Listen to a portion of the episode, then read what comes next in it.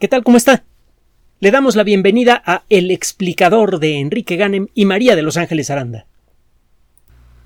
En los últimos años, los estudios relacionados con los procesos de envejecimiento se han vuelto más abundantes, más precisos, más profundos. Esto eh, es consecuencia, por un lado, del obvio interés que tiene el colectivo humano por encontrar la manera de reducir o incluso, si es que esto fuera posible, frenar el proceso de envejecimiento. Existe la posibilidad de que esto ocurra, pero bueno, no, comamos ansias.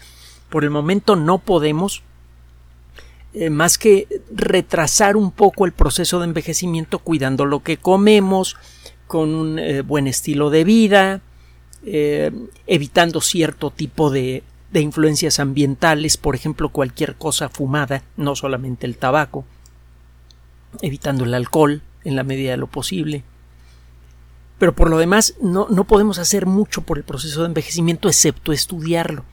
Y gracias a estos estudios, se están abriendo perspectivas que en el pasado estaban cerradas. Hemos dicho esto en muchas ocasiones. La ciencia convierte en cotidiano, lo, convierte a lo imposible en cotidiano vea los aviones jet, eh, los de mayor capacidad, el, el Airbus 380, eh, que por cierto ya dejaron de fabricar. Me parece que no son tan económicamente viables los eh, superaviones. Podría en su configuración más extrema llevar 800 pasajeros a la velocidad de una bala y por encima del Océano Pacífico. y eso es cotidiano. Bueno, si usted quiere enfrentar lo imposible, lo peor que puede hacer es sentarse a ver lo imposible y a, y a, absorber lo imposible que es eh, eh, conseguir algo, por ejemplo, viajar a la luna. El sentarse a ver la luna y soñar en ella no sirve de mucho, a menos que esos sueños inviten a la acción, que por cierto esa es la virtud, o una de las virtudes principales de la ciencia ficción. Nos invitan a soñar pero esos sueños generalmente se convierten en acción. Muchas de las personas que trabajan en el proyecto espacial estadounidense, europeo, hindú, ruso, chino, japonés, etc., eh, llegaron allí por la ciencia ficción, de una u otra forma. Bueno, si usted nada más se sienta a ver lo imposible, pues lo imposible va a seguir siendo igualmente imposible siempre. Si usted se pone a estudiar ese fenómeno, eventualmente puede empezar a encontrar recovecos que eran invisibles cuando estaba usted por ahí sentadote o sentadota sin hacer nada. La ciencia es un proceso activo. Involucra la contemplación cercana de cualquier fenómeno natural, el desarrollo de posibles explicaciones sobre funcionamiento y el someter esas explicaciones a un proceso muy estricto de revisión. Esto es lo que nos permite ir detectando las virtudes y defectos de cada explicación, y eso nos permite, en principio, sumar las virtudes de varias teorías diferentes para crear nuevas teorías más avanzadas. Si usted estudia el desarrollo de la teoría de la evolución, de la teoría de la relatividad, de cualquier gran idea en el mundo de la ciencia, verá que tiene precursores. El, el proceso de investigación involucra acercarse por varios, varias rutas diferentes hacia aquello que consideramos imposible para ir reconociendo todos sus recovecos y eventualmente encontrar el camino para darle la vuelta al asunto. Como hacer volar una máquina más pesada que el aire o detener un problema de envejecimiento que ya en la actualidad afecta a casi 200 millones de personas. La degeneración macular es un proceso de destrucción eh, eh, eh, acelerada de la visión producida por la muerte de las células de la retina. Hay muchos tipos de degeneración macular. La más común es la degeneración macular causada por, por la edad, por el paso de los años. Es perfectamente normal y por el momento, cuando menos, parece perfectamente invencible no, eh, no hemos encontrado de momento una cura para la degeneración macular. Sin embargo, hemos logrado averiguar lo suficiente sobre la degeneración macular como para empezar a hacer algo al respecto. Sabemos que en buena medida la degeneración macular es consecuencia entonces de la muerte de las células de la retina. Probablemente la causa de la muerte de las células de la retina no sea intervenible, no sé si el término es correcto, en los próximos años. No sabemos todavía cómo evitar que las células de la retina o otras células de nuestro cuerpo se hagan naturalmente viejas. Pero lo que sí podríamos hacer es tratar de reemplazarlas. Eso lo venimos haciendo desde hace décadas. La gente que ha sufrido graves quemaduras en la piel puede recuperar eh, cuando menos parcialmente el buen aspecto de, de su cara, de sus brazos, etcétera, con la ayuda de trasplantes. Y esos trasplantes muchas veces eh, son autotransplantes. Se toman células del cuerpo de la persona afectada y se le implantan en el lugar en donde hacen falta. Hemos hecho otro tipo de, de eh, reemplazos de células en mal estado que son mucho más dramáticos. Cuando un hígado funciona mal se le puede reemplazar por completo. La, idea de reemplazar células que funcionan mal por células que funcionan bien es muy vieja. Incluso se hicieron intentos de, hacer este tipo de, cosas, de hacer trasplantes en, ah, en el Egipto antiguo. Es, una idea demasiado obvia como para que no haya sido intentada por, por muchas personas eh, a lo largo de los años. Bueno, en las últimas tres, cuatro décadas hemos aprendido mucho sobre arquitectura celular. Sabemos que un ser humano está construido por aproximadamente 150 tipos celulares diferentes, en términos generales, que están las neuronas, que las células musculares, que las células eh, eh, de los islotes de Langerhans en el páncreas, y sabemos que todas esas células vienen de una sola célula inicial, el óvulo fecundado. Sabemos que cuando el óvulo comienza a dividirse para formar un grumito pequeño de células, todas esas células en principio son iguales. Y todas en principio saben cómo construir un páncreas, un hígado, una retina, un hueso o lo que sea. Es sólo cuando ya se han dividido mucho las células y ya tiene usted un manojo de muchos millones de ellas, que comienzan a operar procesos químicos que estamos ya entendiendo con razonable precisión, que van obligando a que las células se vayan especializando.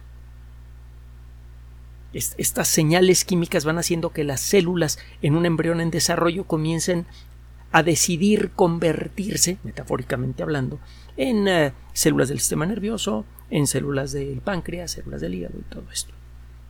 Si llegamos a entender bien ese proceso y ya hemos avanzado mucho en, en ese camino, podríamos tomar células madre, células no especializadas de nuestro propio cuerpo, y enviarle las señales químicas para que se especialicen y generen células de la retina y lo que sigue sería poner esas células de la retina en los lugares en donde se han muerto las células originales que teníamos y recuperaríamos la vista. Esa es la idea. Eh, el camino ya, ya, ya, lleva mucho de recorrido, como le decía. Por ejemplo, ya hemos aprendido a orientar a una célula madre para convertirse en la célula que queramos, con razonable precisión. Es más, hemos aprendido otros trucos eh, antes, eh, para hacer esta cuestión de generar nuevas células de la retina, por ejemplo, teníamos que buscar células madre y para eso se hablaba de guardar células de cordón umbilical, etcétera, etcétera. En el cordón umbilical de los bebés hay muchas células madre, células no especializadas. Solo que desde principios de siglo se viene desarrollando una técnica que al principio empezó con trompicones, pero que ahora va por muy buen camino, que permite tomar una célula ya especializada rejuvenecerla, desespecializarla, convertirla en una célula embrionaria y luego reconvertirla en una célula de otro tipo. Usted puede tomar una célula de la piel y convertirla en una neurona. La persona que desarrolló esta técnica se llevó su premio Nobel en su momento. Y al principio luego no funcionaba bien. A veces las células reconvertidas se volvían cancerosas o pasaban toda clase de cosas. Pero eh, ya tiene más de una década que este proceso ya está domado, pues ya sabemos más o menos cómo hacerlo. Entonces ya podemos construir células de la... Podemos tomar células de una persona y a partir de ella construir células de retina. Como esas células de retina tienen el mismo sabor molecular que las células de la persona, porque son células que vienen de la persona, esas células pueden ser implantadas en el cuerpo del individuo que va a recibir el tratamiento sin que el sistema inmune se alerte, sin que sienta que está siendo invadido. Esas células saben a Pedro Pérez o a Juan González. Entonces, e, esa parte ya la tenemos resuelta. Pero aún así todavía no podemos darle la vuelta al problema de la degeneración macular, por ejemplo, porque no tenemos forma, por el momento, de conseguir que eh, estas células de la eh, estas células que hemos construido sean aceptables para la retina. No podemos implantarlas en la retina. Ya están las células pero no, las podemos trasplantar a una retina para que eh, inicien su trabajo. Desde hace un buen tiempo se viene buscando la manera de darle la vuelta al problema. Y eh, un grupo de investigación eh, eh, importante de la Universidad Anglia Ruskin y de la Universidad de Trent en Nottingham, investigadores ingleses, acaba de publicar un trabajo que precisamente trata de una posible solución a este problema. La revista en la que apareció su trabajo se llama Materials and Design, es decir, materiales y diseño. Es una revista publicada por editorial Elsevier, que es una editorial importantísima en el mundo de la ciencia. Eh, es eh, de una estatura comparable con Nature, con Science, etc. Tiene, tiene ya su, tradición y, uh, un prestigio impecable y tiene muchas revistas diferentes. Bueno, acaban de publicar en esta revista Materials and Design este trabajo en el que reportan haber logrado desarrollar células de retina humanas que en principio podrían implantarse en una retina normal, en principio. Lo que se ha tratado de hacer hasta el momento para tratar de recrear retinas es ah, en hacerlas crecer sobre una base de ah, eh, eh, colágeno y, celulosa. El colágeno es la proteína que le da forma a la piel. Y la celulosa es una eh, supermolécula hecha de moléculas de glucosa.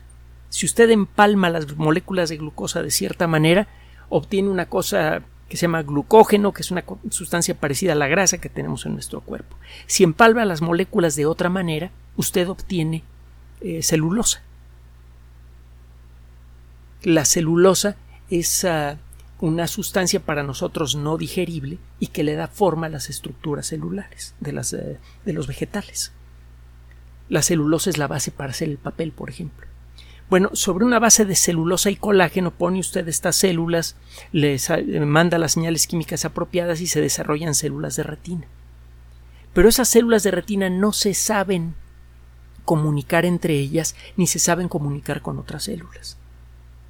Entonces, aunque usted las llegue a implantar en una retina, no sirven de nada, porque no saben enviarle señales a ninguna célula cercana. Lo que hicieron estos investigadores fue utilizar nanotecnología dijeron, bueno, el problema que tienen las células eh, cultivadas de retina hasta el momento no es genético, sino mecánico. Las células se forman correctamente, pero no están enlazadas de principio con otras células y por lo tanto no se pueden conectar al sistema nervioso. Una forma de empezar a cambiar esta situación consiste en tratar de hacer que estas células crezcan en una estructura que se parezca a la estructura microscópica de la retina. La, retícula, la retina no es una estructura plana. Debajo de las células de sensores de la retina, de las células que convierten la luz del sol o, cualquier otra fuente de luz en señales electroquímicas, hay una malla tridimensional de células que incluyen las células del sistema nervioso. Las señales generadas por las células de la retina llegan a las células del sistema nervioso a través de esta red tridimensional.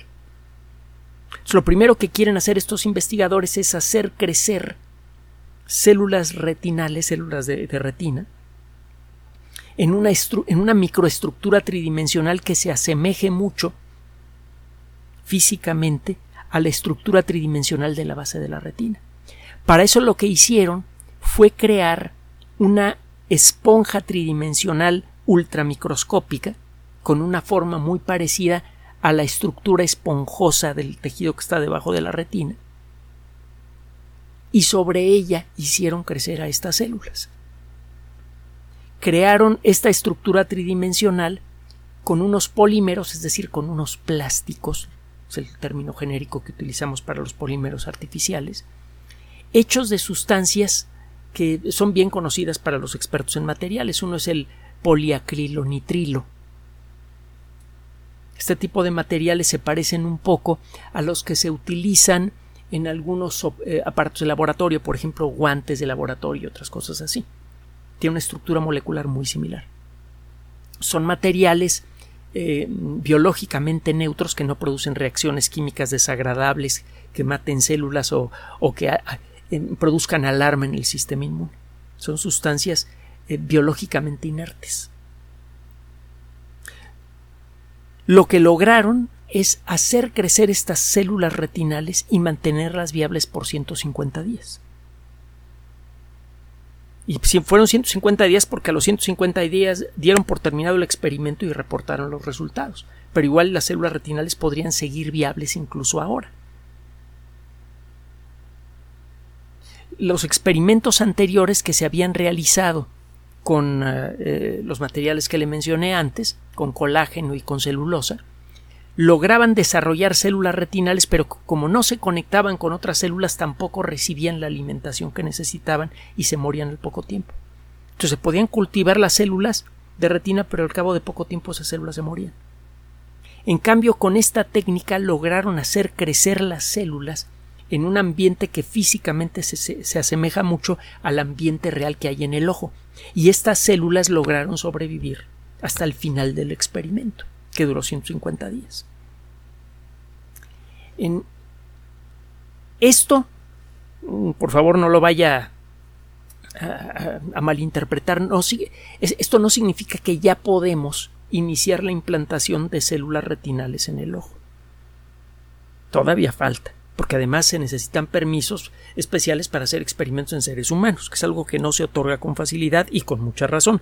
Pero este era uno de los atorones más importantes, si no es que el más importante, que tenían los investigadores que trabajan con la intención de reconstruir ojos. No encontraban la manera de crear una retina artificial hecha con células humanas naturales que pudiera eh, automantenerse en buen estado en forma indefinida. Ya lo consiguieron. Lo que sigue ahora es hacer nuevos experimentos basándose en esta tecnología para ver si pueden conseguir que esas células retinales se conecten con el resto del sistema nervioso. Experimentos pueden hacerlo en ratones, por ejemplo. Seguramente habrá algunos tropezones, habrá, habrá, que hacer varios experimentos diferentes hasta que uno funcione. Y eventualmente uno de esos experimentos va a funcionar. Y el día en que eso pase, que es probable que ocurra en los próximos dos o tres años, al ritmo que van los trabajos de investigación, estaremos en la antesala de los primeros experimentos en humanos. Es decir, es probable que de aquí a cinco años empiecen a hacer los primeros experimentos en seres humanos para tratar de restaurar retinas con nuestras propias células. Déjeme repetirle los datos de la degeneración macular. Los encuentra usted en la página de la OMS y son reflejados en Wikipedia y en un montón de otras fuentes. En el 2020 ya había 190 millones de personas con degeneración macular, así que ya empezaban a perder la vista. en, distintos grados. Algunas personas ya lo habían perdido prácticamente por completo y otras apenas empezaban. Esto fue en el 2020. Para el 2040 se espera que esta cifra llegue a los 288 millones de personas. Como está aumentando la proporción de personas con mayor edad, el ritmo con el que va a aparecer esta enfermedad va a aumentar también. Es más común en personas de ancestría europea o estadounidense, en general, que es una forma de ancestría noreuropea. Es la cuarta causa más importante de cáncer, de, cáncer de ceguera a nivel mundial. Están las cataratas, eh, em, problemas eh, prenatales, y glaucoma. Por cierto, los tres en principio se pueden prevenir o tratar. Las cataratas se pueden tratar con una operación relativamente sencilla. Eh, los problemas eh, prenatales en muchas ocasiones se pueden prever si eh, la, mujer y el bebé están en las manos apropiadas, en gente entrenada. Y el glaucoma se puede controlar, no siempre de manera perfecta, pero se puede controlar con la ayuda de unas gotas. Eh, realmente eh, muchas causas de ceguera en principio pueden ser o contenibles o incluso prevenibles. Pero el caso es que en la actualidad millones de centenares de millones de personas están enfrentando ceguera en distintos grados por la muerte de sus células retinales.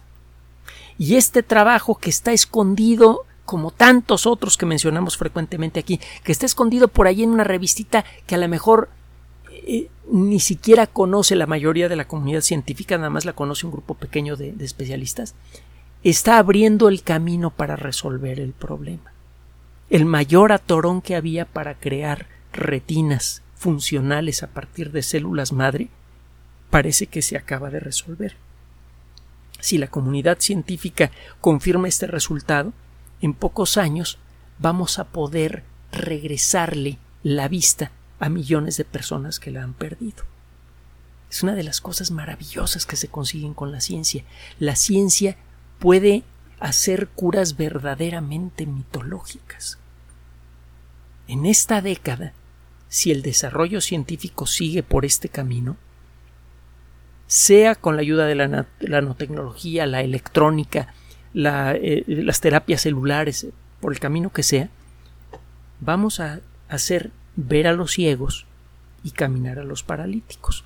El hacer oír a los sordos es algo que ya hacemos con tecnología electrónica, pero gracias a esta tecnología pronto podríamos restaurar quizá la audición natural de las personas que la han perdido. De nuevo, lo que era imposible en el pasado se volverá rutina en el futuro, gracias a la ciencia. Gracias por su atención. Además de nuestro sitio electrónico www.alexplicador.net, por sugerencia suya tenemos abierto un espacio en Patreon, el explicador Enrique Ganem, y en PayPal, el explicador patrocinio por los que gracias a su apoyo sostenemos este espacio. Puede usted descargar gratuitamente estos audios en formato MP3 en Spotify y en iTunes como El Explicador sitio oficial y en SoundCloud como El Explicador y con formato de video en YouTube en El Explicador sitio oficial. Recuerde nuestras redes sociales de siempre, Twitter Enrique-Ganem y en Facebook Enrique Ganem sitio oficial, El Explicador y los grupos que usted ya conoce. Finalmente, el explicador siempre somos María de Los Ángeles Aranda y Enrique Ganem. Gracias.